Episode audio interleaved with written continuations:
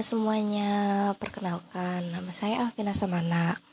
Uh, saya itu dari BK Ugris. Di sini saya akan menjelaskan tentang uh, bagaimana sih percaya diri.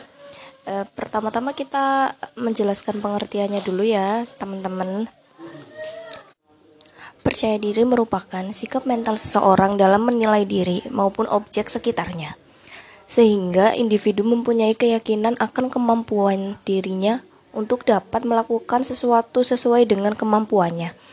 Contohnya, seorang remaja harus yakin dapat meraih keberhasilan dengan usaha dan kerja keras. Nah, terus selanjutnya tuh ciri bagaimana sih ciri-ciri anak yang percaya diri sejak dini?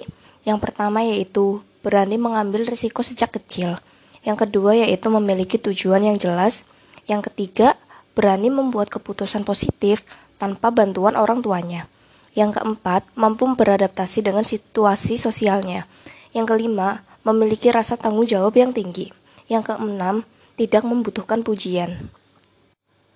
Nah, selanjutnya apa aja sih sikap percaya diri? Yang pertama yaitu memimpin upacara di sekolah dengan rasa percaya diri.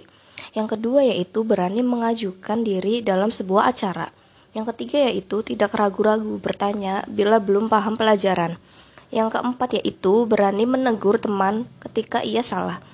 Yang kelima yaitu tidak malu memiliki kekurangan dan percaya memiliki kelebihan.